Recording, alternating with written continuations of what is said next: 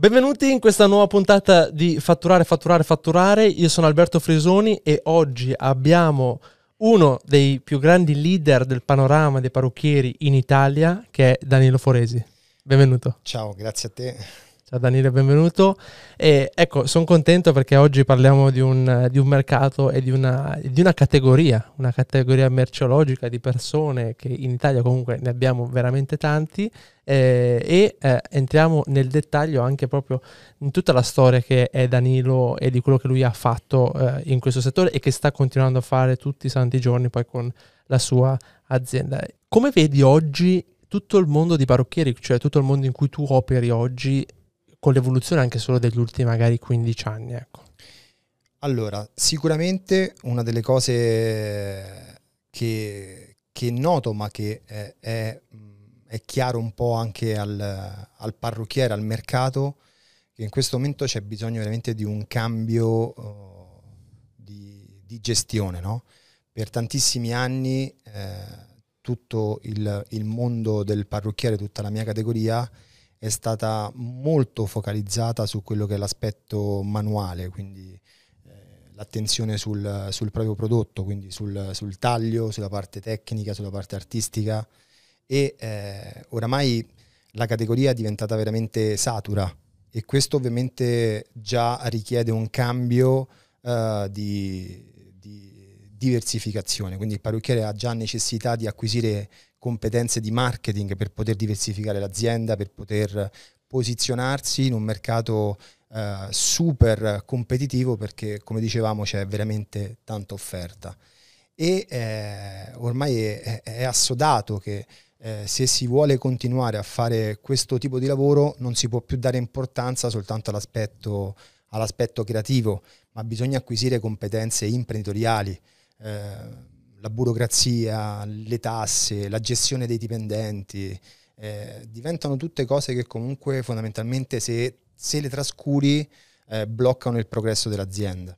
Esatto, ecco, io credo che mh, il, cioè, il, il, parrucchiere oggi fa parte del mondo degli artigiani, ok, che però non si è poi tanto evoluto nel corso del tempo, nel senso che alla fine eh, tu sei un imprenditore che fa soldi nel mondo dei parrucchieri, no? Cioè, tu non sei il parrucchiere che fa bene il taglio, perché que- cioè, con quel tipo di mentalità lì, focalizzandoti solo più su quello, non c'è probabilmente più mercato da qui ai prossimi anni per il tipo di parrucchiere che si focalizza solo sul sto nel mio, faccio il mio giusto compitino, faccio il bel taglio, perché tra i costi che aumentano, l'inflazione, tutte queste cose qua, un'attività o cresce oppure è destinata chiaramente a, a chiudere, ecco, magari con l'attività che hai visto anche tu.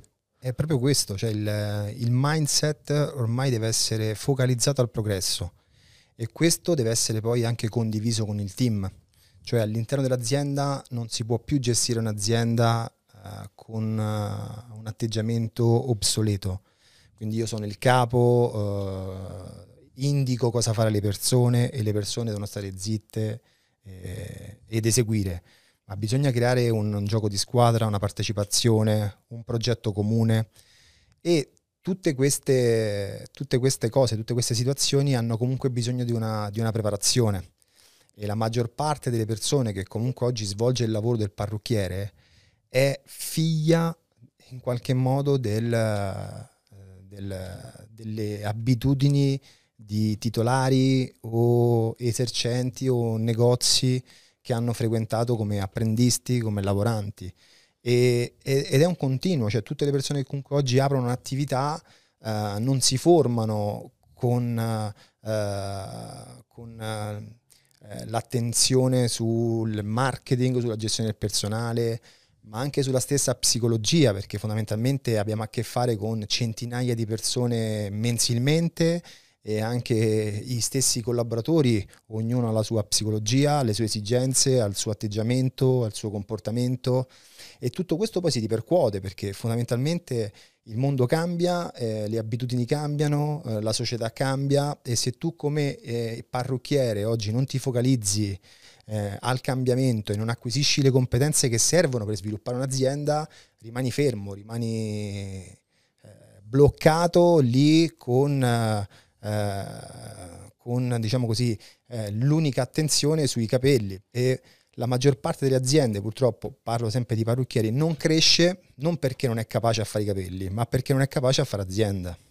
Esatto, esatto. Questo eh, il mio socio Alfie direbbe sempre che il, il prodotto bene conta, perché ovviamente non, non, cioè non, possiamo vendere merda. Il concetto è che se però vogliamo crescere, le competenze sono imprenditoriali, non sono competenze tecniche che impattano. McDonald's le insegna, no? Esatto, il sistema... Cioè, se, se, oggi e la cosa che comunque un po', cioè, da una parte mi rammarica, dall'altra eh, mi fa capire che c'è tanto mercato, no? Che le persone quando le inviti anche durante un evento, un tour, come dicevamo prima io e te, cioè non capisce l'importanza della competenza manageriale, cioè ancora fa fatica a capire che è importante oggi acquisire informazioni è importante sviluppare delle skill, è importante capire come leggere un bilancio finanziario. Cioè, il 90, forse anche qualcosa di più, il 90% dei parrucchieri è ancora lì centrato costantemente a migliorare l'esecuzione stilistica, cioè il taglio, il colore. E poi invece quando gli parli di, di marketing ti dice no, no, marketing no.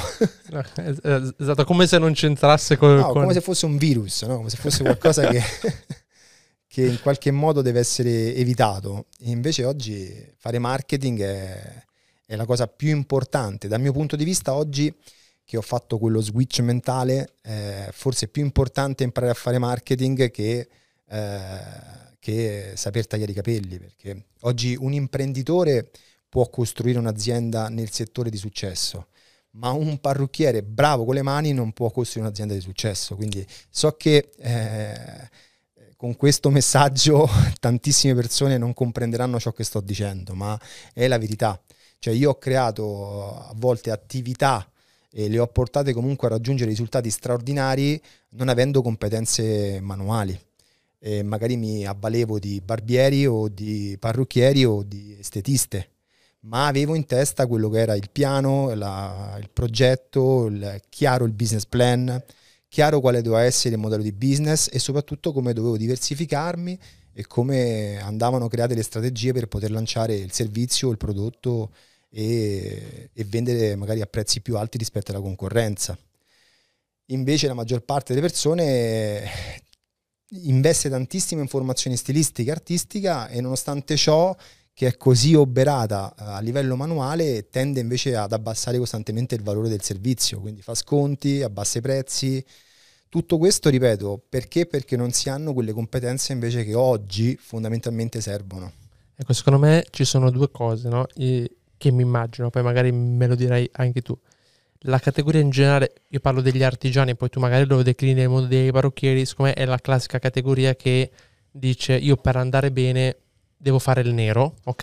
E, e, quindi non faccio scontrini perché così faccio il nero, oppure quando gli si parla di marketing dici no, io il marketing lo faccio perché faccio lo sconto e, certo. e, e associa queste certo. due cose qua, che può essere un negoziante, può essere, poi uno lo declina ma alla fine la categoria rimane sempre... Sì, sì, è proprio così Alberto, cioè, non, non, io col fatto che oggi eh, sono impegnato ad aiutare i parrucchieri a, a migliorare tutto, tutto, quello che è il processo aziendale, eh, quando mi trovo a parlare di marketing, la maggior parte delle persone eh, nella prima fase rimane un attimino eh, cioè, spaventata, no?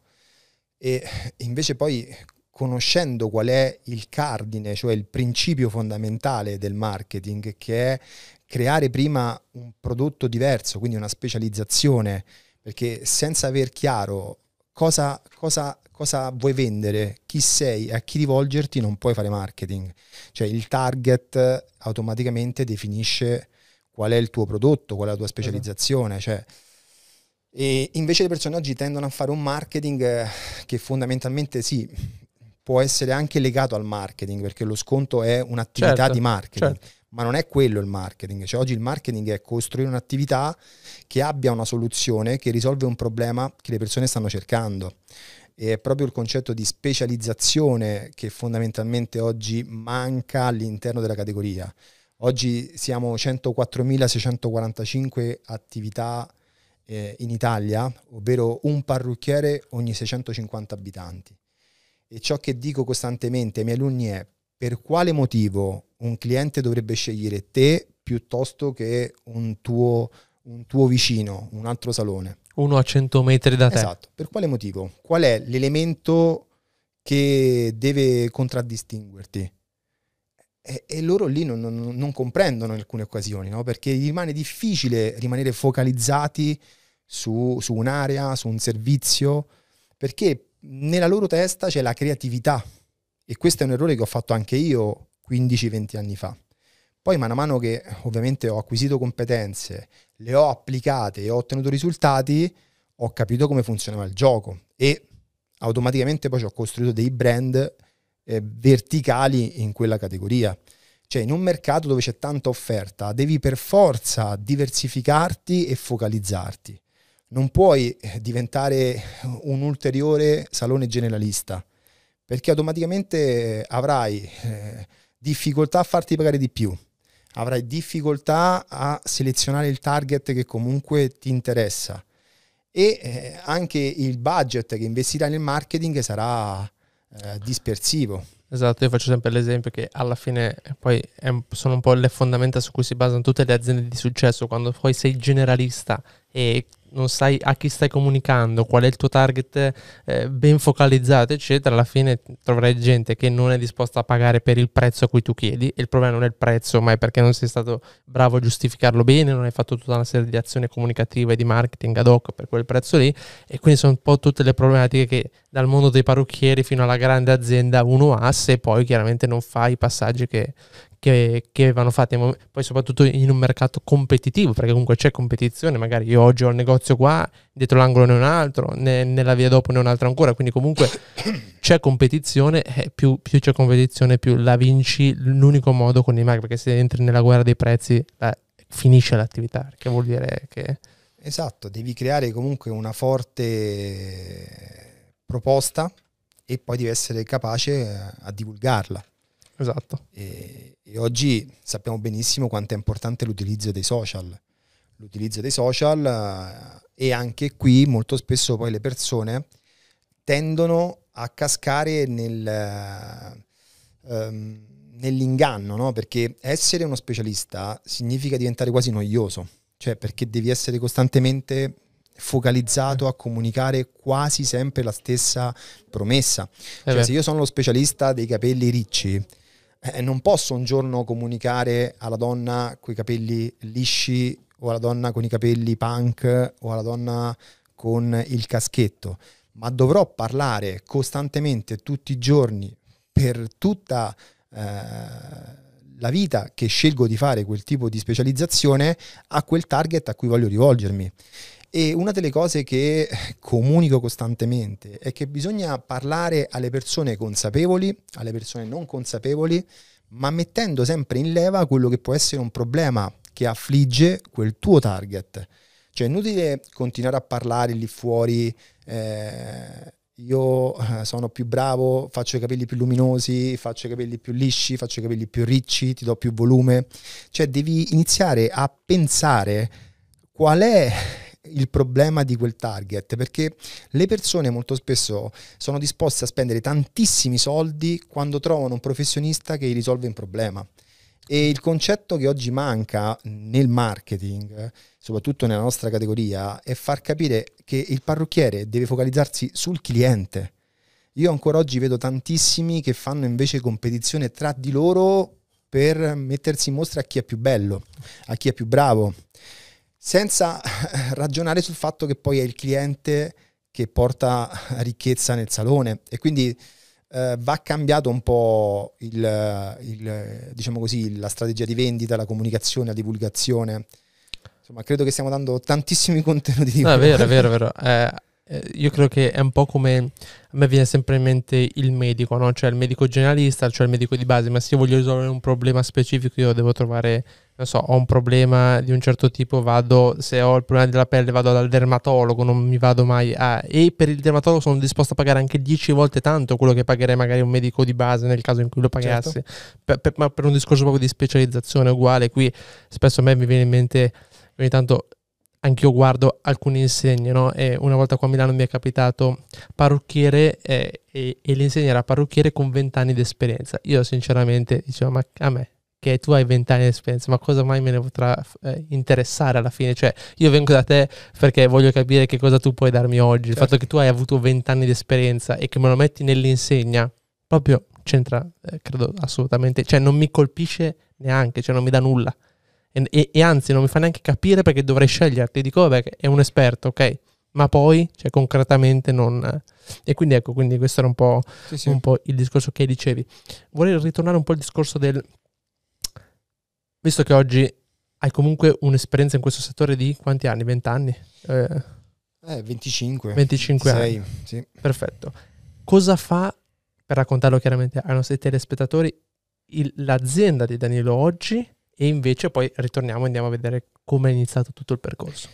Allora, oggi mi occupo di aiutare e soprattutto formare tutte le persone che comunque vogliono progredire nella nostra categoria artigianale, quindi acquisire quelle competenze manageriali, marketing, gestione finanziaria che possono portare l'artigiano a diventare un imprenditore e ci tengo a, precis- a precisare, ci tengo a precisare, imprenditore della nuova era, perché fondamentalmente bisogna veramente iniziare a pensare che oggi fare impresa è un altro sport rispetto a 5-10 anni fa. Cioè il, il ciclo del cambiamento si accorcia sempre di più e è impensabile fare azienda e non formarsi. È impensabile fare azienda e pensare di fare un corso e poi basta. Eh, io costantemente, se passano tre o quattro mesi che non leggo un libro o che non, non, faccio un corso di formazione per me stesso, mi sento ignorante. È vero. Cioè, provo proprio, come posso dirti, una sorta di... eh, sì, quasi di frustrazione, cioè nel senso che non, cioè non ti bravo, senti a posto con bravo, te stesso. Bravo, cioè dico, cazzo, cioè, sto diventando ignorante, no? cioè, come vedo una roba, adesso no, eh, senza uscire troppo, ma l'intelligenza artificiale o cose, no? E, come non riesci magari a, a comprendere meglio, eh, va in frustrazione, ma non perché uno diventa poi ossessionato nel, nel, voler per forza acquisire informazioni, ma perché oggi il mercato purtroppo è iper competitivo. Cioè oggi fare impresa non è più per tutti. Cioè prima bastava aprire la fabbrichetta, l'azienda, acqu- avere un prodotto e era molto più semplice vendere. Oggi vendere è un processo Tosto. scientifico. Infatti, ecco, io merito a questo mi incazzo, ma proprio mi incazzo quando vedo solo post di persone che incitano al fare impresa, che non è sbagliato. Il tema è che bisogna essere preparati a cosa uno va incontro, perché sennò il fare impresa distrugge la vita delle persone se non fatto nel modo corretto. Quindi, giusto, incentiviamo intraprendenza, crescita, però conoscendo tutti gli aspetti e il percorso che c'è da fare, perché se ti dicono no, impresa e ti dico solo l'idea bella e non ti faccio vedere l'iceberg delle cose che ci sono da fare, di competenze da apprendere, anche quello che mi hai detto del star sempre sul pezzo con le informazioni, che poi fa parte un po' dell'abitudine del come, la, come lavarsi i denti, no? Cioè nel senso io eh, fa parte del, dell'abitudine, se io non mi formo, io mi sono dato una regola, prima studiavo molto di più, no? Però io so che oggi per una serie di cose anche in termini di tempo, ok? Studio molto meno, però io so che la mia mezz'ora giornaliera di studio me la faccio sempre, che è con un audiolibro, che è con un video su YouTube, che è con un video formazione che ho comprato, cioè comunque in qualche modo che è con una, con una lettura, ma io so che ho quella roba lì che è come dicevo, il pane quotidiano, no? Cioè quindi deve essere una roba che non, a prescindere da qualunque cosa uno faccia, se fa impresa, tu devi avere questo valore nel tuo, diciamo, nel tuo bagaglio. È fondamentale credo che sia proprio fondamentale, cioè oggi poter eh, formarsi o eh, doversi formare se sei una persona che comunque fa azienda è, è, un obbligo, è un obbligo perché hai la responsabilità, soprattutto se hai collaboratori, eh, di mantenere sul pezzo l'azienda, di mantenere un'azienda innovativa. E con questo ehm, non voglio...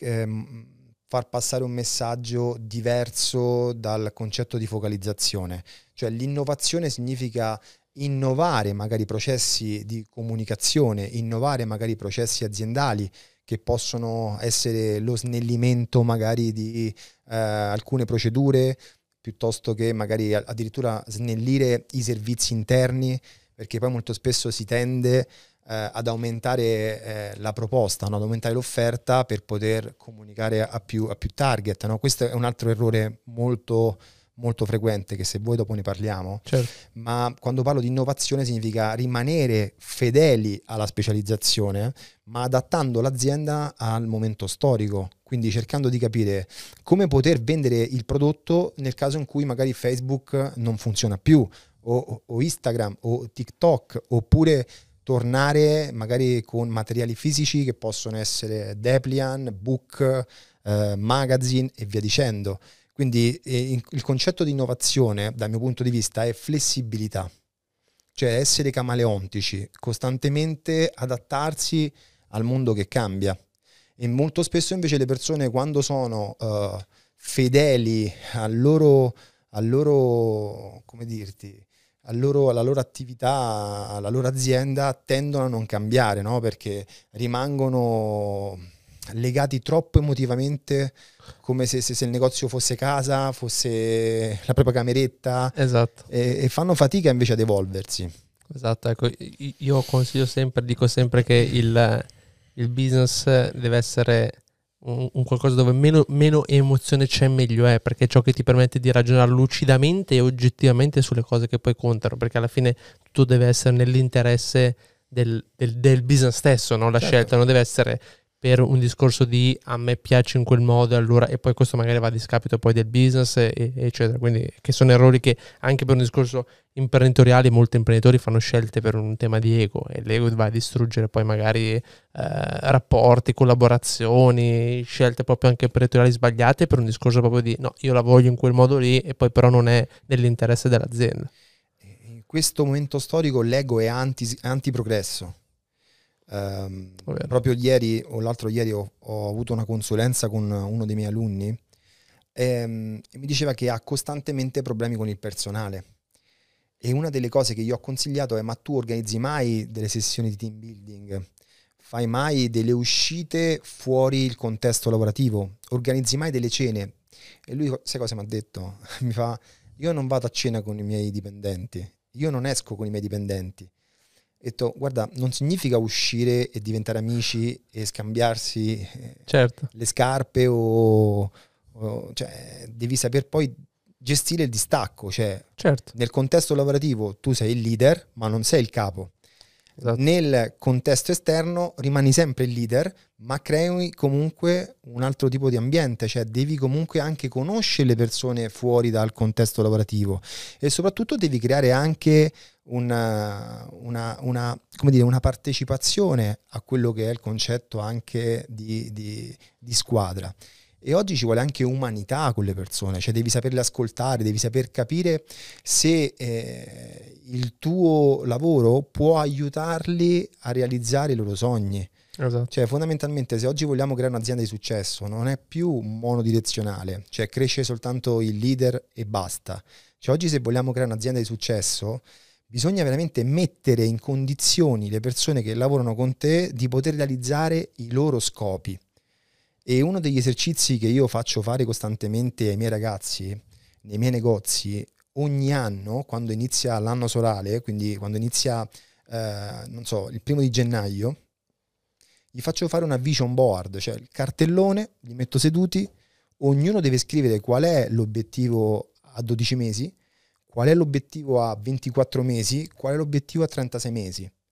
E ogni anno ci sono persone che magari si sono avvicinate a quell'obiettivo o magari hanno cambiato il tipo di obiettivo. E in alcune circostanze, quando avevano magari scritto a 24 mesi voglio aprirmi un negozio, eh, nella maggior parte dei casi poi sono diventati miei soci e abbiamo aperto attività insieme. Perché fondamentalmente magari noi molto spesso ci sbattiamo per costruire realtà di successo, ma magari le pepite d'oro ce le abbiamo in salone, ce le abbiamo nell'attività, ma siccome non ascoltiamo o siamo presi dall'ego, molto spesso lasciamo che poi queste persone vadano a disperdersi eh, nel mercato. E se oggi fai impresa, non puoi più pensare di fare un'impresa e rimanere piccolo. O fai impresa per costruire tutto il successo immaginabile, anche solo pensandolo, oppure non, non è più il tempo di aprire la botteguccia, stare dentro e, esatto. e, invecchiarci dentro. E portare a casa la pagnotta.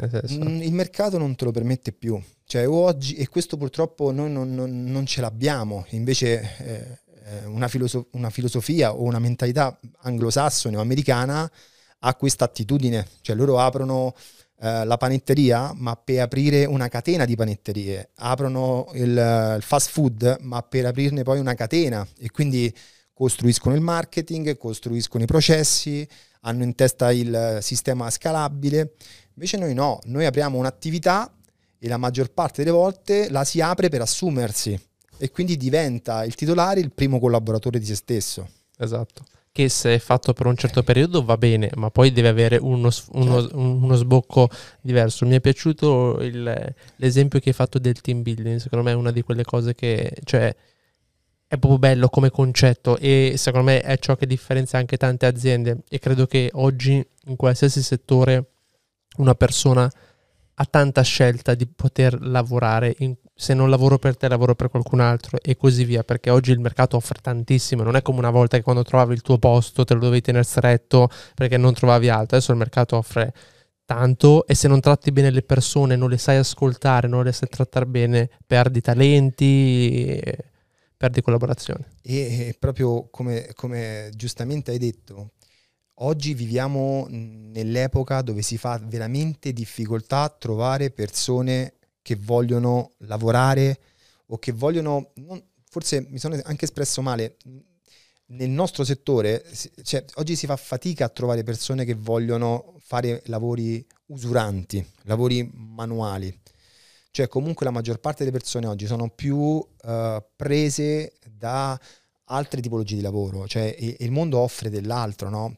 Eh, vent'anni fa, ora magari tu sei un po' più piccolo di me, no? ma vent'anni fa nessuno avrebbe mai pensato che una persona che scrivesse testi per Facebook potesse guadagnare 5, 10, 15, 20 mila euro al mese, no? Ma anche già solo 10, 15, cioè nel senso cioè, appena anche quando era nata. O un senso. social media marketing che potesse guadagnare quello che vuole. Esatto.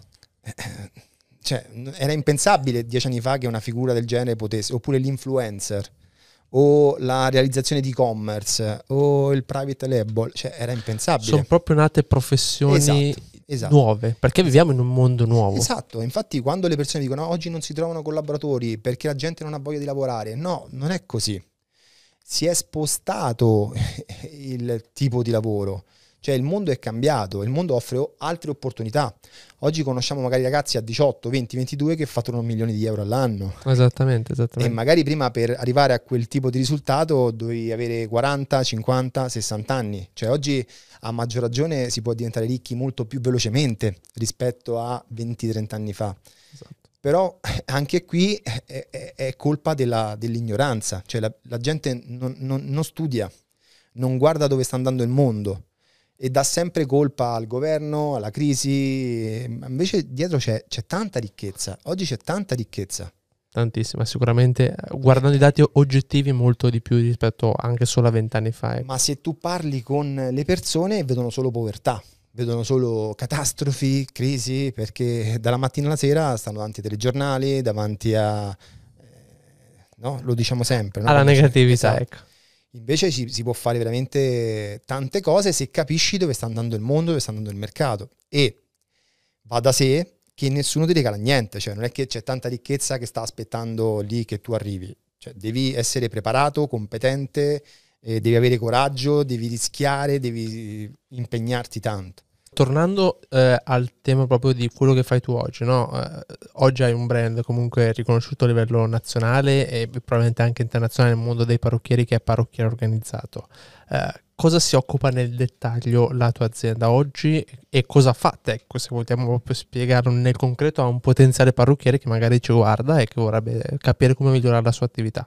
Il nostro impegno è quello di innanzitutto trasferire al parrucchiere un'esperienza pratica. E oggi il parrucchiere ha, ha bisogno di, di, un programma e di un piano di lavoro che possa portarlo a, a vedere la propria attività non più soltanto come, come un'attività artigianale, una bottega, ma bensì come un'azienda. Quindi eh, andiamo ovviamente a, a fornire al, al, titolare e di conseguenza anche poi ai collaboratori una serie di processi eh, strutturati ma che portano al potenziamento di quelli che sono i pilastri che sorreggono un'azienda moderna. Quindi partiamo, dal, partiamo proprio dal, dal concetto della gestione fiscale, perché ogni attività di successo parte dai numeri. E quindi il processo iniziale è proprio strutturare un business plan e eh, dare la possibilità al parrucchiere di conoscere realmente qual è il suo posizionamento di prezzo. Molto spesso i titolari ci arrivano che hanno realizzato un listino prezzi guardando magari i competitor di zona, cioè hanno aperto l'attività, esempio, in eh, centro a Milano e prima di, di, di, realizzare il proprio listino hanno fatto un confronto con quelli che erano i competitor di zona e eh, nella maggior parte dei casi realizzano un listino prezzi più basso rispetto magari ai, ai concorrenti di zona. E questo poi porta in default l'azienda.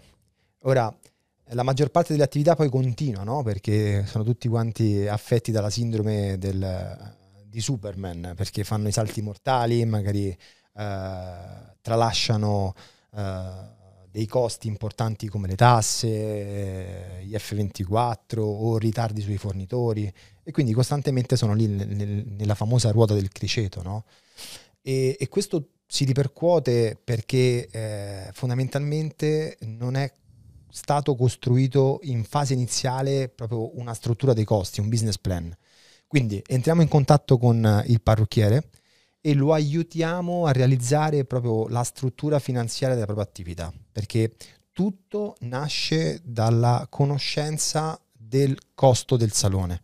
Dal momento in cui il parrucchiere, il titolare acquisisce queste competenze, andiamo ovviamente a lavorare su quello che è il concetto del marketing, la specializzazione, fino ad arrivare alla gestione del team, ai processi di vendita e poi a strutturare tutto quello che è il reparto della store manager, quindi della receptionist. Insomma, andiamo a strutturare un programma veramente completo perché oggi il parrucchiere ha bisogno di avere eh, una struttura, un'organizzazione che possa dargli la possibilità di sviluppare eh, un'attività di successo. Ecco, credo che questo sia probabilmente il, la cosa di più di valore, cioè prendere un asset che voi trasferite al, al, parrucchiere per creare poi quella che è un'attività di successo in questo mondo e come dicevamo prima non solo più portare a casa la pagnotta ma portare a casa tutto il paniere cioè, capito? quindi quello, quello è sicuramente interessante vorrei parlare un po' adesso del, del Danilo Foresi di magari 25 anni fa che ha iniziato in questo settore e com'è che ti sei approcciato la prima volta com'è che sei finito a fare il parrucchiere da dove nasce questa cosa è una storia lunga, è una storia lunga. Allora, innanzitutto eh, fare il parrucchiere non è stata la mia passione, non è stata una mia scelta, ah. è stata una scelta di, di mia mamma che mi vedeva insomma un po' zoppicare da piccolo e non amavo studiare. Zoppicare, che, cioè... zoppicare nel senso che ero piuttosto per strada, okay. insomma ero un po' un monello dai. Ok, ok. E quindi non amavo studiare o non ero un... Non, non eri quelli impostati? No, diciamo. no, no, non ero uno di quelli che amava stare a scuola, amava studiare o, o avevo le idee ben chiare. Quindi un giorno torno a casa e, e, mia mamma mi dice guarda secondo me eh, ho trovato qualcosa per te. E dico ma chissà. E eh, però non, non, non, mi, non, mi, ha detto nello specifico quale poteva essere la cosa che aveva trovato, insomma, mi, mi lascia così, insomma, in sospeso. Eh, una delle cose che capitava spesso è che mi chiedeva di passargli il colore, cioè lei si comprava la tinta a casa okay. e io gli passavo il colore e mi dava 5.000 lire, 10.000 lire, okay. eh, insomma la famosa paghe- paghetta. paghetta esatto. E e un giorno mi dice, ma guarda che tu mi passi meglio il colore del mio parrucchiere. Insomma, fatto sta Alberto che un giorno torna a casa e mi dice, guarda ti ho assegnato la scuola professionale per parrucchieri. Io abitavo a Roma, in estrema periferia, e, e io ho detto, ma, ma, che sei scema? Ma io vado a fare il parrucchiere. sì, sì, perché esatto, cioè, era una roba... No, era impensabile magari a 12-13, cioè non è, non è, un lavoro che scegli così per caso, cioè, o, o, cioè, la maggior parte delle persone che comunque fa il parrucchiere è, è quasi una dote, no? Cioè chi pettinava le, le bambole, chi magari eh, sognava diventare lifestyle, eh, lifestylist famoso, chi insomma eh, è quasi una vocazione fare il esatto, parrucchiere. Esatto, no? una vocazione. Eh, fondamentalmente insomma, mi sono ritrovato a, a, questa scuola professionale per parrucchieri e una delle cose che sicuramente ha fatto la differenza è stato un giorno che arriva una signora che cercava un ragazzo per, per il suo salone e mi ha visto lì che facevo ovviamente la scuola, che stavo pettinando le testine e a un certo momento mi chiama il maestro e mi dice guarda Danilo c'è sta, questa signora che sta cercando un ragazzo per lavorare dal martedì al sabato e cosa vuoi fare? Io dico va bene, cioè immagina insomma vengo da una situazione un, po' complessa, tu insomma se, se hai letto il mio libro e, e, questa signora mi ha proposto 280.000 lire a settimana che per me erano... Esatto. Cioè, immagina che io abitavo a 16 km di distanza da, da quel posto lì? E non avevo mezzi di trasporto, quindi dovevo prendere, eh, era piuttosto scollegata la, la, la, il tragitto, quindi dovevo prendere il trenino, eh, poi l'autobus e poi una metro. Quindi... E stiamo parlando di Roma? Sì, sì, sì, sì. E quindi comunque per i trasporti, senso... Immagina che io avevo 16 anni e mi svegliavo già alle 6 e mezza, 6 e 40 per attaccare alle 8 e mezza. Quindi insomma è stato un bel impatto all'inizio, però i soldi sono stato sempre una leva molto importante certo. per me, perché in quel momento quando, quando insomma, vedi che riesci poi a comprarti le cose da solo, riesci a, a soddisfare i tuoi bisogni, riesci a raggiungere anche i piccoli obiettivi, i piccoli sogni, e quindi in qualche modo mi ha, mi ha, motivato, anche se era distante, mi ha motivato. Insomma, da quella, da quella situazione nasce Danilo Parrucchiere, quindi nasco parrucchiere, inizio l'esperienza in questo negozio. Stiamo parlando di che anni? Eh, 90? 95? 78, 88, 98, sì, 95 così. Ok. 94-95. Okay. E lavoravo in un negozio zona Parioli a Roma. Io abitavo insomma in estrema periferia, quindi molto distante. E, e ho fatto due anni, due anni e mezzo lì dentro. Poi una delle cose che comunque sicuramente mi ha aiutato è che non ho mai voluto uh, tornare a lavorare dove, dove abitavo, no? perché io abitavo in un contesto, cioè il contesto dove abitavo, sai, le periferie, no? tipo che ne so, Quarto Giaro di Milano, certo. so, sono ghetti, no? dove comunque purtroppo uh, radunano tutte le persone con uh, problemi, disagi, certo. delinquenza, poi ci sono anche brave persone per carità, però purtroppo creano questi, questi contesti e insomma, che, che, fa un po' parte esatto un po' della mentalità della periferia alla fine. Esatto io non ho mai voluto lavorare in contesti dove, eh, dove sapevo che comunque non, non, non saprei non, non, avrei potuto eh, raggiungere risultati importanti. Non so forse nel mio inconscio avevo già questa attitudine quindi eh, dopo due anni e mezzo di esperienza in questo salone eh, ho iniziato a guardarmi intorno perché dopo un po' che fai sempre le stesse cose cominci ad annoiarti. Quindi mi sono comunque lanciato, ho cambiato altre attività, ho cambiato diversi saloni eh, perché fondamentalmente eh, più attività eh, frequentavo, più attività comunque svolgevo, più lavori, più lavori svolgevo e più riuscivo a, ad acquisire competenze nuove. Fino ad arrivare al 2000... Sempre nel mondo dei parrucchieri o Sempre nel mondo dei parrucchieri. Okay. Però mi, mi, ero dato un tetto di un anno, due anni, se acquisivo competenze bene, se no cambiavo. Okay. E non ho mai trovato attività dove mi avessero, cioè poi nel tempo sì, però in, nei primi 10-12 anni di esperienza non ho trovato attività che mi hanno dato progetti o chissà cosa, erano sempre attività molto monotone, cioè andavi lì, facevi il tuo lavoro, eh, un po' modello fabbrica, capito? Cioè non c'erano eh, situazioni entusiasmanti. Nel 2004 eh, eh, entro dentro un negozio e, e in questo negozio c'è il titolare che comunque mi dà un po' di spazio Quindi inizio a formarmi. Inizio sempre a Roma. Sempre a Roma, sempre a Roma. Inizio a formarmi, inizio ad acquisire competenze e via dicendo. Eh, io da qualche anno ho perso um, mio papà e insomma a casa iniziavano problemi veramente drammatici dal punto di vista economico, cioè, cioè, c'erano situazioni del tipo che non avevo la luce, insomma situazioni, non sto qua adesso, eh, certo. sennò sembra che facciamo il viaggio dell'eroe, ma no, chiaro, situazioni chiaro. veramente difficili. E ehm, rapporti un po' conflittuali con, con mia mamma, eh, decido di andare a vivere da solo. Ma io prendevo all'incirca 800 euro al mese nel 2004, quindi facevo veramente difficoltà solo a pensarlo. Sì. Allora cosa faccio?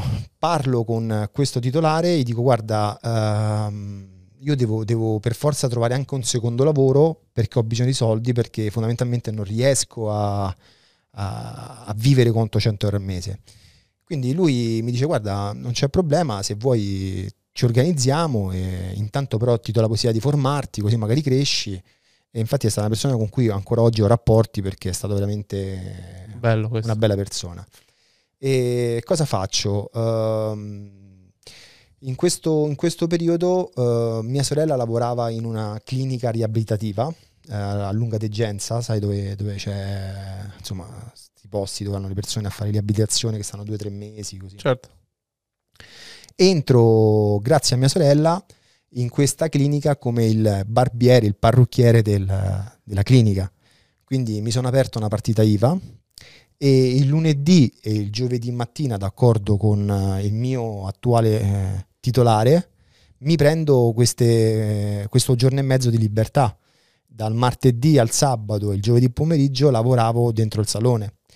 E dentro la clinica mi ero creato la mia postazione. Quindi andavo lì con il motorino, eh, mi facevo tutti i pazienti che comunque avevano necessità di farsi il servizio di, di barba piuttosto che i capelli ero arrivata, a, a, come si dice a Roma, ad alzare 700-800 euro al mese solo lì dentro. Quindi 800 le prendo da una parte, 800 dall'altra, 1600 e vado a vivere da solo. Bello. Quindi finalmente riesco a vivere da solo. Poi, dopo che vado a vivere da solo, volevo la macchina. certo. Dici, e quindi inizio a, a lavorare al mercato però no, i giorni della settimana erano finiti. Dico, quando cazzo ci vado a lavorare al mercato? E vado la domenica. Quindi tutte le domeniche mattine mi svegliavo alle 6, andavo a Porta Portese, che è un mercato di Roma, ad aiutare una persona che comunque c'aveva al banco. Quindi facevo l'ambulante la domenica e a pranzo chiudevamo il banco e il pomeriggio andavo sempre con quest'altra persona sempre con questa persona a fare le feste, le fiere, che ne so, le feste patronali, a vendere le pannocchie. Pazzesca, capire. Sì, sì, sì, sì, ho fatto di tutto. Cioè. E, e, questo per due o tre anni consecutivi, fino a che mi sono compreso la mia macchina, il banco, quindi facevo da lunedì la clinica, il martedì il salone, il mercoledì il salone, il giovedì mattina andavo sempre in clinica, venerdì, sabato eh, il salone, la domenica il mercato, il pomeriggio le feste. Insomma, mi sono fatto un culo così, nel vero senso Se della può dire culo. Eh. Nel, vero, nel vero senso della parola. E quando dici che poi quando ce la metti tutta che arriva, no? Insomma, dopo questi 3-4 anni veramente sacrificanti, eh, ero veramente a livelli pazzeschi, però avevo bisogno, cioè volevo comunque mettere da parte dei risparmi per poter aprire una mia attività, volevo, volevo crescere, cioè una delle cose che avevo proprio in testa, il focus, l'ambizione e la fame. Quindi secondo me quando io parlo con le persone che oggi mi frequentano, dicono le caratteristiche che devi avere sono tre.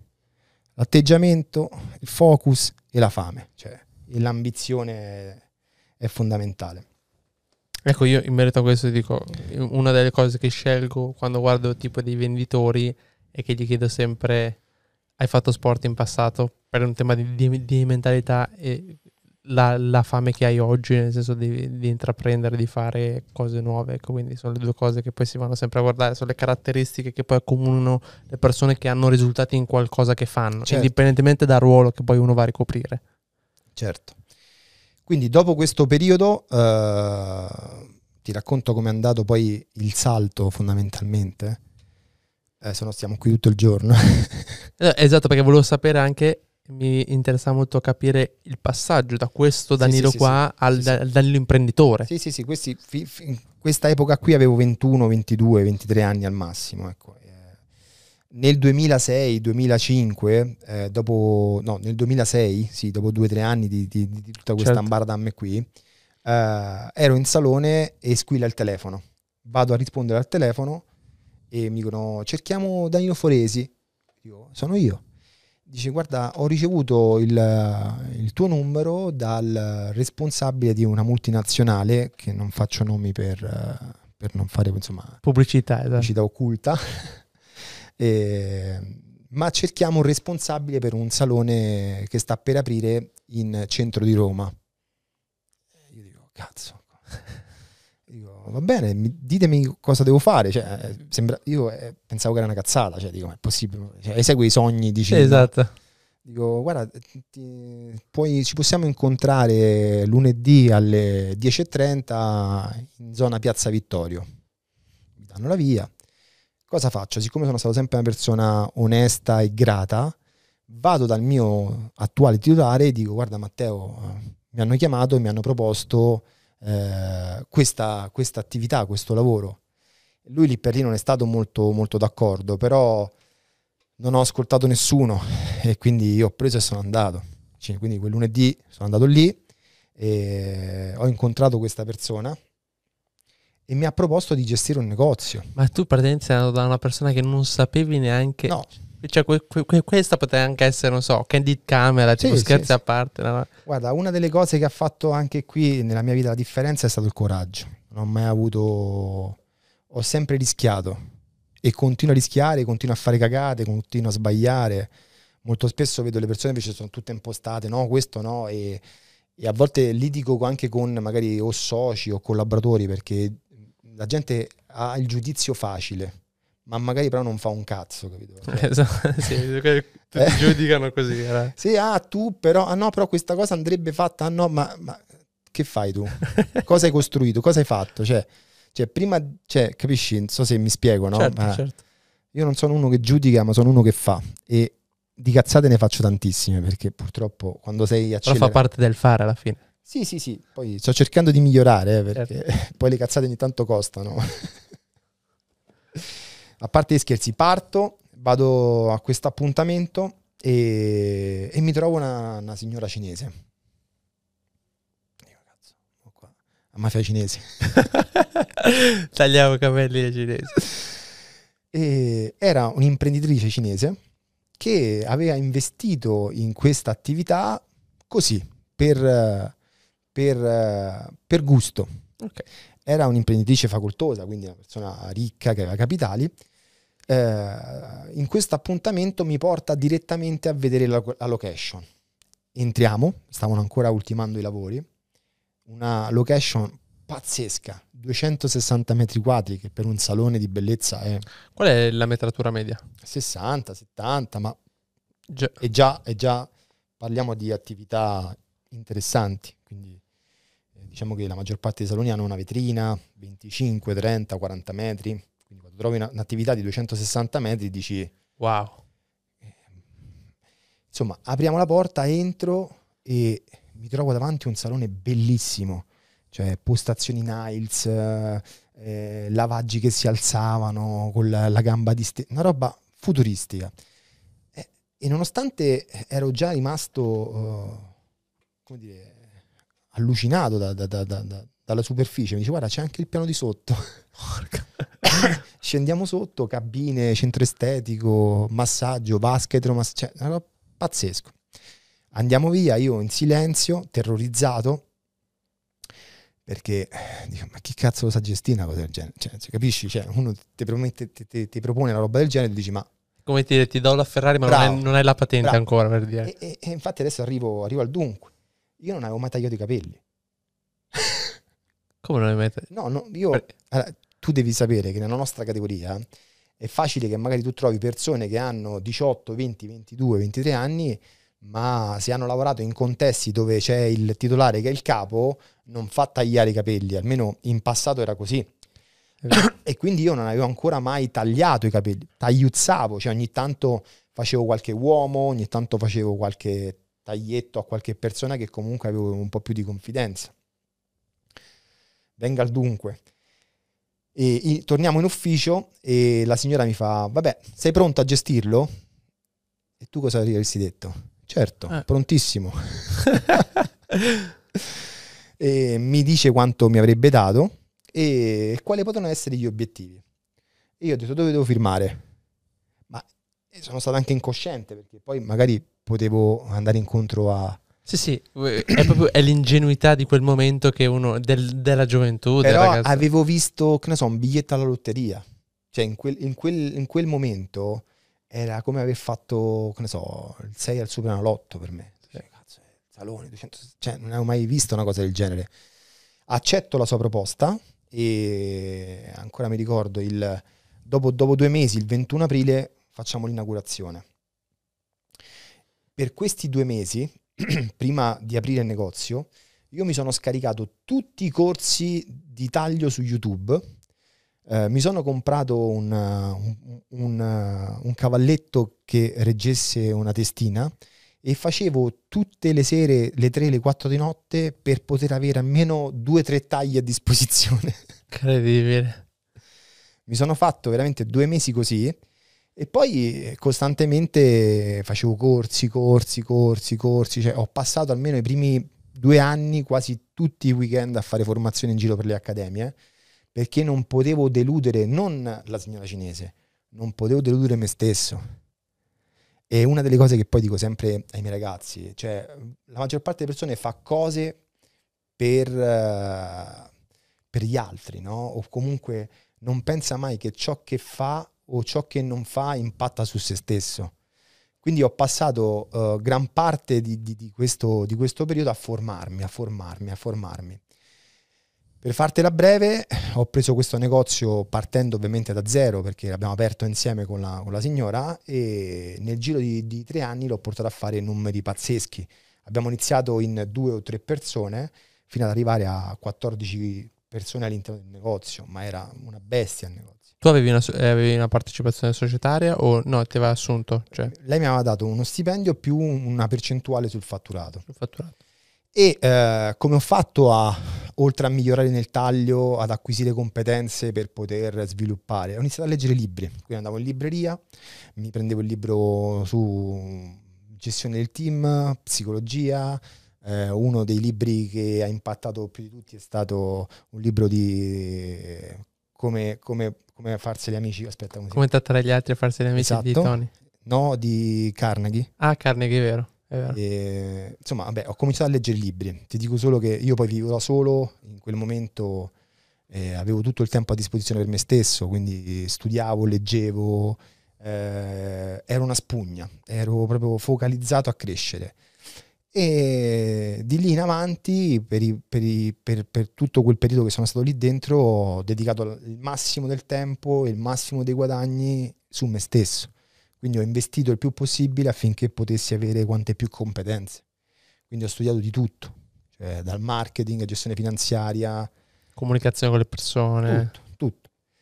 E dopo sette anni che sono stata con lei, a un certo punto lei decide di andarsene, cioè di lasciare l'Italia e, e mi dice, ah, diventa tu amministratore dell'attività, eh, però iniziai a scoprire che dietro c'era qualcosa che, che non andava.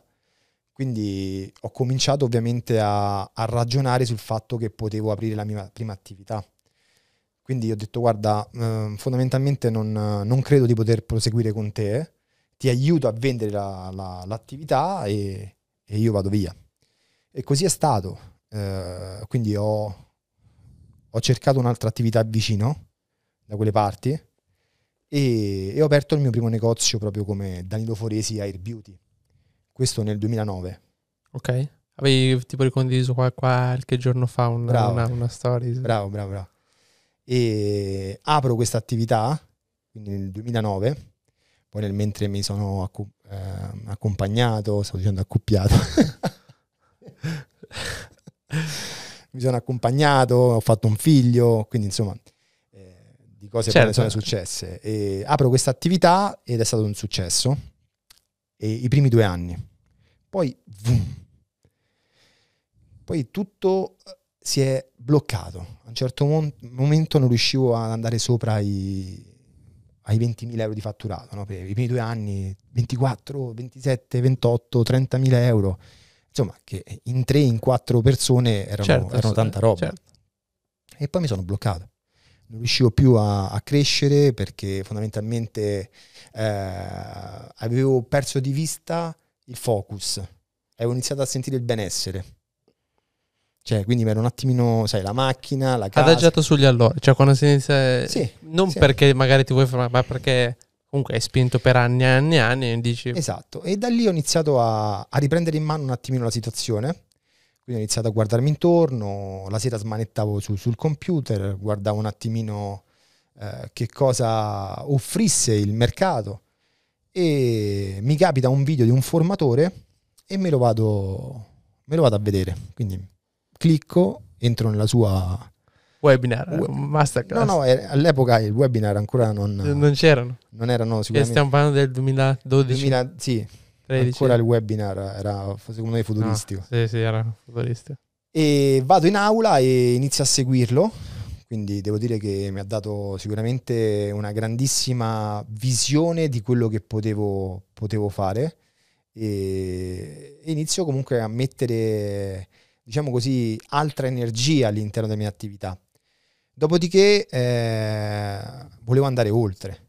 Quindi ho iniziato ad andare in America e ho fatto il primo corso con Tony Robbins.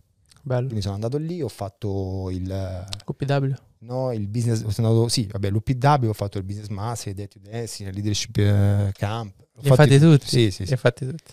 Eh, sì, sì. Poi sono partito, da lì non mi sono più fermato. Quindi ho iniziato a formarmi, a- ad andare proprio fuori, in giro e Bello studiare comunque con Tony. sì, sì, tanta roba. Adesso, adesso riandiamo. poi. Eh sì, quest'anno è a Rotterdam. A Birmingham. Birmingham, ok. Sì, sì. Ma non soltanto per i contenuti, pure è proprio per L'ambiente che Cioè, vivi, bravo, quei- le persone che incontri. Io ho conosciuto due persone che poi sono diventate anche persone importanti nella mia vita, cioè tipo soci. questi- sì, sì. Ho aperto un'attività con un ragazzo a Londra. con- Sì, perché poi comunque trovi persone Eh, che sono allineate. Allora, torno dal Business Mastery e inizio a vedere il mio lavoro da un altro punto di vista. E fondamentalmente non è stato il Business Mastery, avevo già incamerato tantissime informazioni in questo, in questo periodo. E durante il Business Mastery ho preso la consapevolezza che potevo realizzare qualcosa di grande, cioè potevo eh, scalare la mia attività e incontrai in una delle pause, infatti una delle cose che dico sempre costantemente anche agli alunni che mi frequentano, non è quanto ricevi dall'oratore, ma quanto riesci a ricevere dal contesto e se capisci qual è la persona che ha i tuoi stessi valori o il tuo stesso atteggiamento. E io nelle pause mi, mi andavo proprio a cercare le persone che comunque avevano gli occhi da tigre. Cioè, quando vedevo qualcuno che po- po- po- scappavo, cioè io dovevo stare vicino a persone che potevano in qualche modo, sì, fondamentalmente potevo anche essere egoista in quel momento, ma avevo bisogno di quello. certo. Lo Cioè, sentivi alla fine. Non ero andato lì per farmi la vacanza, io ero andato lì per eh, costruire il mio futuro. E una delle cose che vedo invece persone fanno corsi a volte per andare in vacanza, no?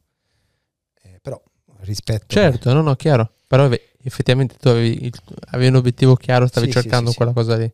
Quindi torno dal business mastery con la consapevolezza che potevo creare un franchising, che potevo creare qualcosa che eh, mi potesse dare anche la libertà finanziaria e aprire anche nuovi asset, no? Cioè fondamentalmente nel concetto eh, di business avevo imparato proprio le entrate, le più entrate, no? come dice anche, anche Alfio, il, Certo. il concetto del tavolo, no? più gambe. Quindi dovevo iniziare da un, da un punto, di- da un punto di partenza. Quindi cosa ho fatto? Ho iniziato innanzitutto a formare la mia squadra a livelli pazzeschi. Quindi in Danilo Foresi eh, una delle cose che ho fatto in assoluto è cercare di selezionare persone che potessero avere i miei stessi valori. Infatti una delle cose che comunque condivido sempre, eh, se vuoi creare un'attività non puoi ricercare persone quando ne hai bisogno, perché è il momento che non le trovi. Cioè se vuoi creare un'attività devi essere sempre sul pezzo a ricercare persone, perché il momento che, che, che hai bisogno di una persona non la trovi mai.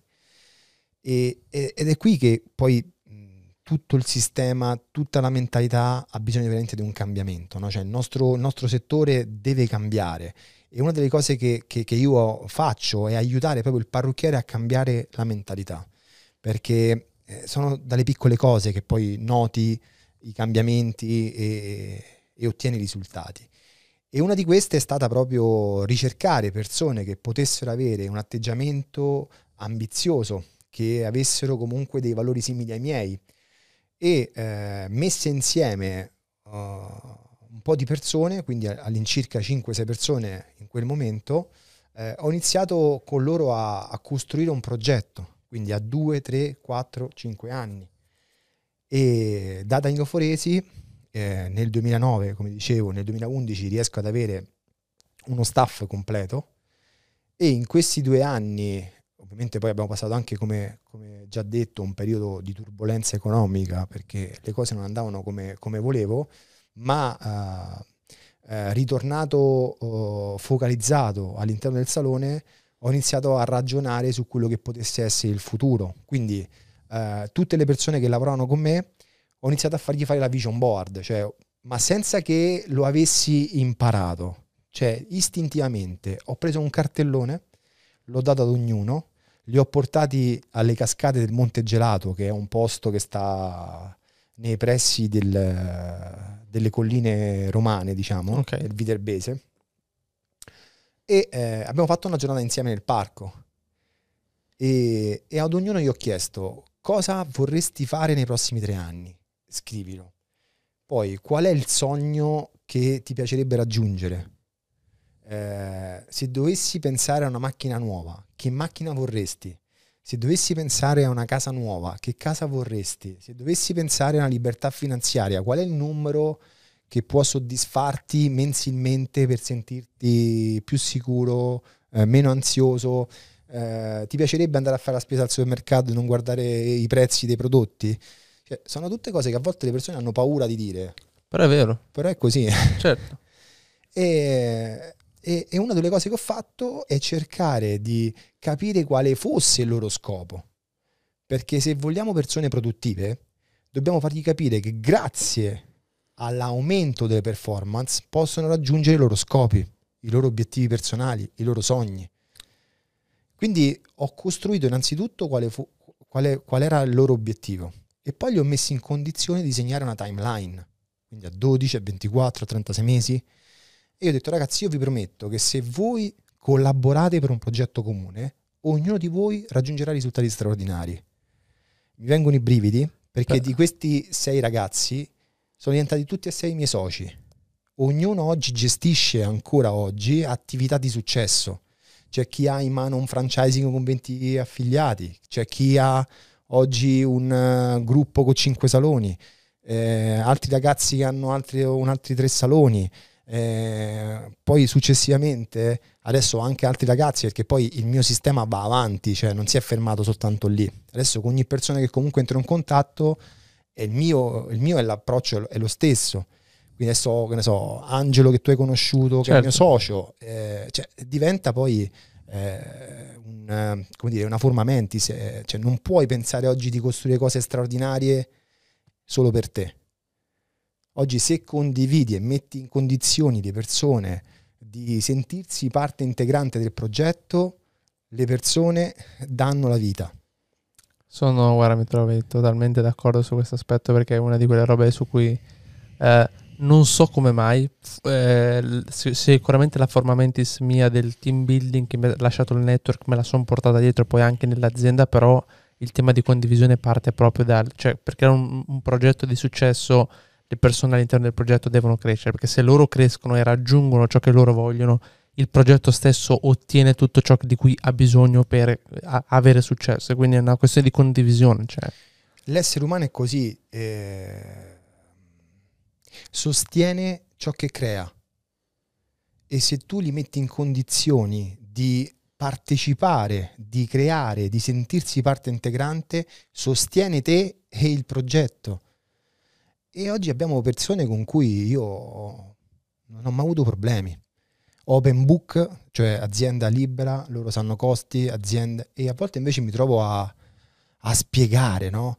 Cioè la maggior parte delle volte quando racconto questa roba, eh, ma come fai a fidarti? Ma non hai paura? Ragazzi, ma tu cioè, succede. Mi hai rubato? Quanto mi hai rubato? Sì, sì, sì, esatto. 10.000? 15.000? Ma sono talmente oggi talmente tanto forte che ne guadagno 10 per. Sì, esatto. Guarda, eh, questa cosa qua del, dell'open book è, è, è bellissima ed è un concetto che a me piace molto. Eh, io conosco imprenditori che ma banalmente dalle robe più piccole non lasciano nemmeno le chiavi dell'ufficio a un proprio collaboratore con la paura che chissà cosa potrà mai fare all'interno di un ufficio. Ma partendo da questa mentalità qua non ci potrà mai essere un'azienda sana, positiva, energica, e, cioè, è tutto limitato a un controllo e quando devi controllare tutto fai fatica a crescere. E se tu non ti fidi delle persone, come puoi chiedere fiducia alle persone? Esatto, sei il primo che controlla, sei il primo che... Eh, ma poi eh, quello che ho sempre trasferito alle persone che lavorano con me, io voglio essere un esempio di successo, non un esempio di fallimento. Se tu mi vedi un giorno che io giro con la Porsche o giro... Eh, cioè, non lo faccio per, per spocchia, ma perché ti fa... sanno da dove sono partito. Esatto. E metto in condizione anche te di poter raggiungere un risultato importante o di andare a vivere a casa da solo se abiti con i tuoi genitori o di... perché eh, esatto. il lavoro che facciamo non è soltanto produttività, ma raggiungere risultati. E raggiungere risultati significa raggiungere i tuoi risultati. Cioè se mettiamo in condizione le persone di raggiungere i propri risultati, eh, loro perché dovrebbero lasciarti? Perché dovrebbero tradirti? Poi ci sta, fa parte del gioco. Se sei un imprenditore, imprendi e come crei risultati, crei fallimenti. Il fallimento fa parte del successo, il fallimento fa parte del progresso, cioè non c'è progresso senza errore. E purtroppo... Ma non puoi, cioè se vuoi fare l'imprenditore devi avere quel tipo di mentalità lì, cioè dai tutto alle persone che lavorano con te sapendo che se dovesse capitare che un giorno magari la collaborazione un giorno si dovesse interrompere, ma tu sai che quello è, è l'azione giusta, cioè tu devi fare la cosa giusta. Poi non, magari su 10 collaborazioni 8 vanno bene e 2 ma fanno parte del gioco, le metti tra virgolette a budget, no? Come si dice. E la maggior parte delle volte quando vieni tradito da una persona è colpa tua.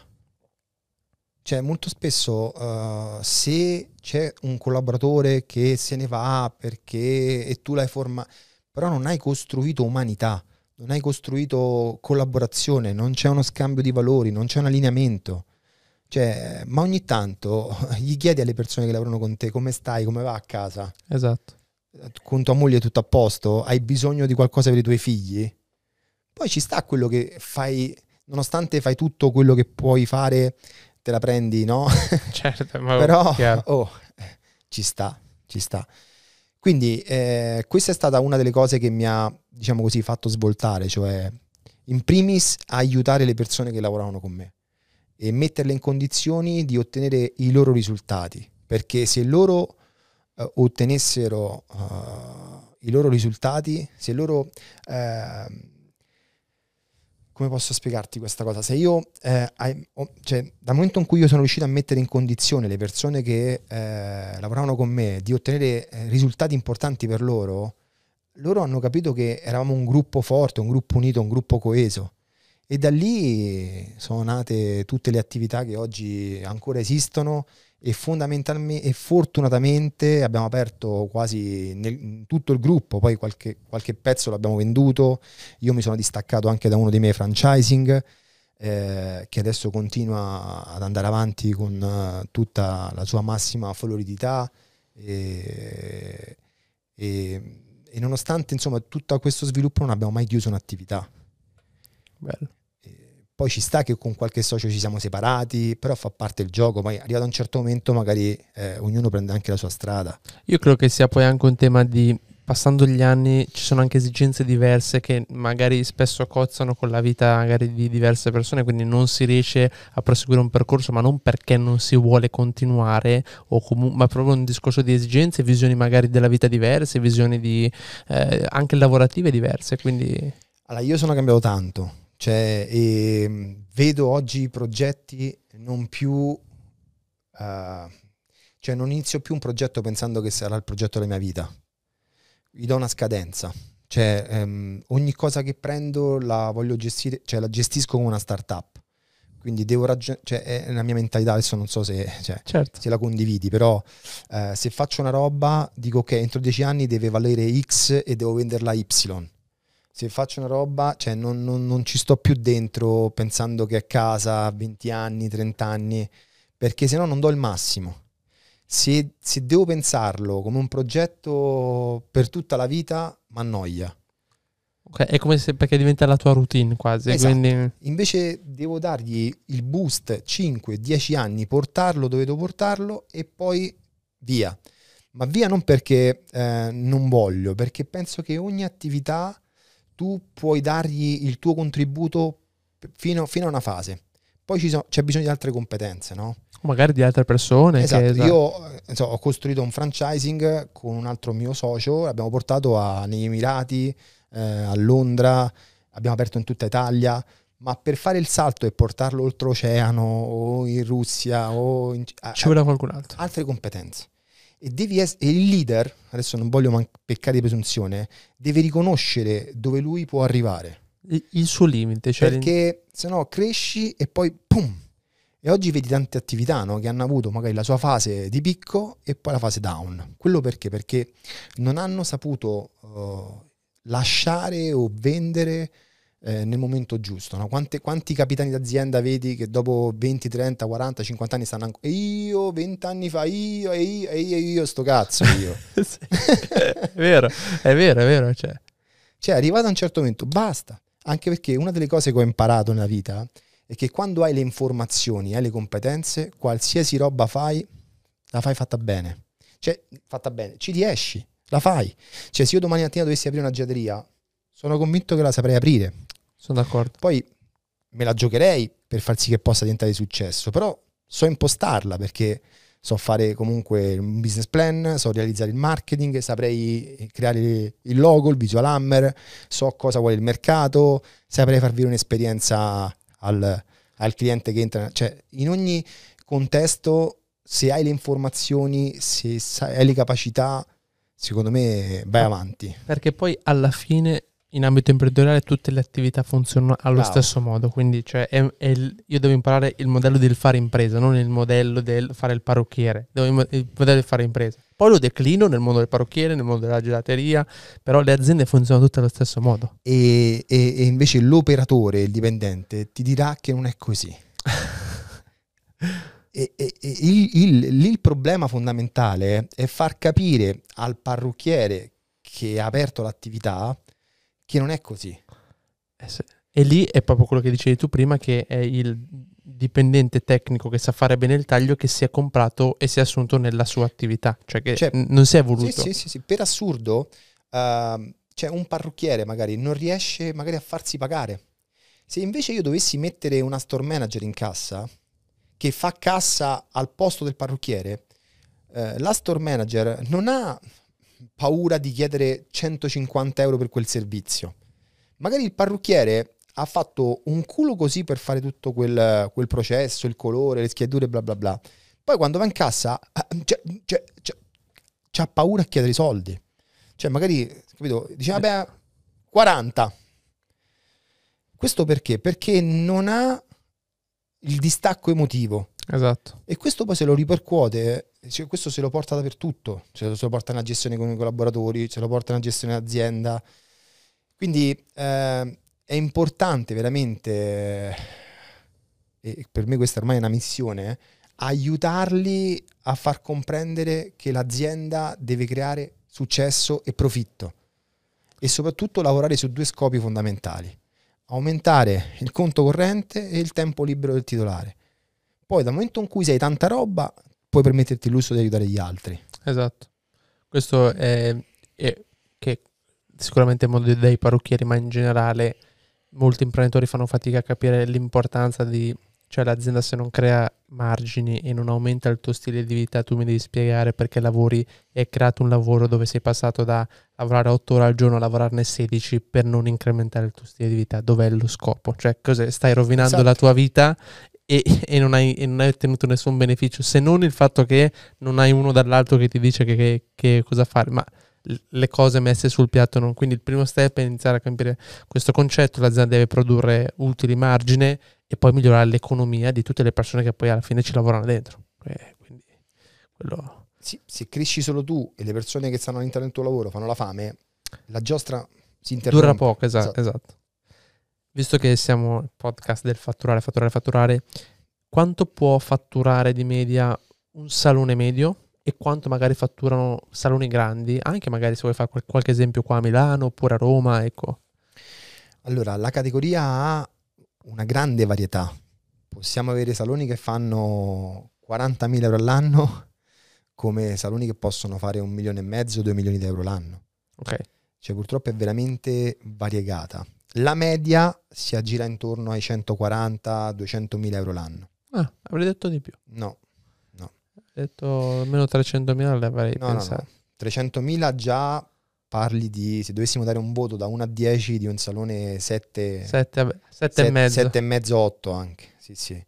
Ok. Beh, il, in termini di fatturati eh, non, sono, non sono molto alti singolarmente, poi l'intera categoria ha comunque un buon valore. Sì, non so quanti, quanti miliardi possa, non so se... Beh, nel mondo diversi. Eh, comunque sì. In, voglio... in, Italia sappiamo quanto, quanti milioni può valere più o no, meno. No, all'incirca no.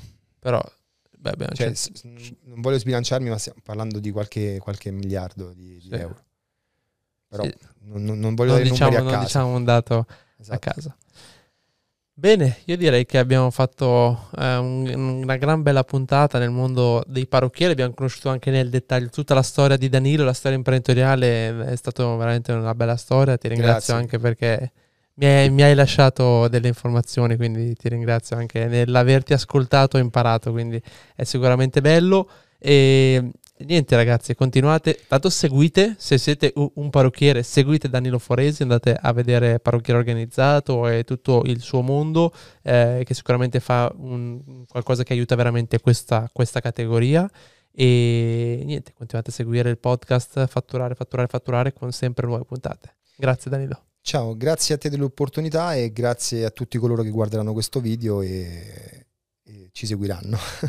Grandi, ciao. ciao.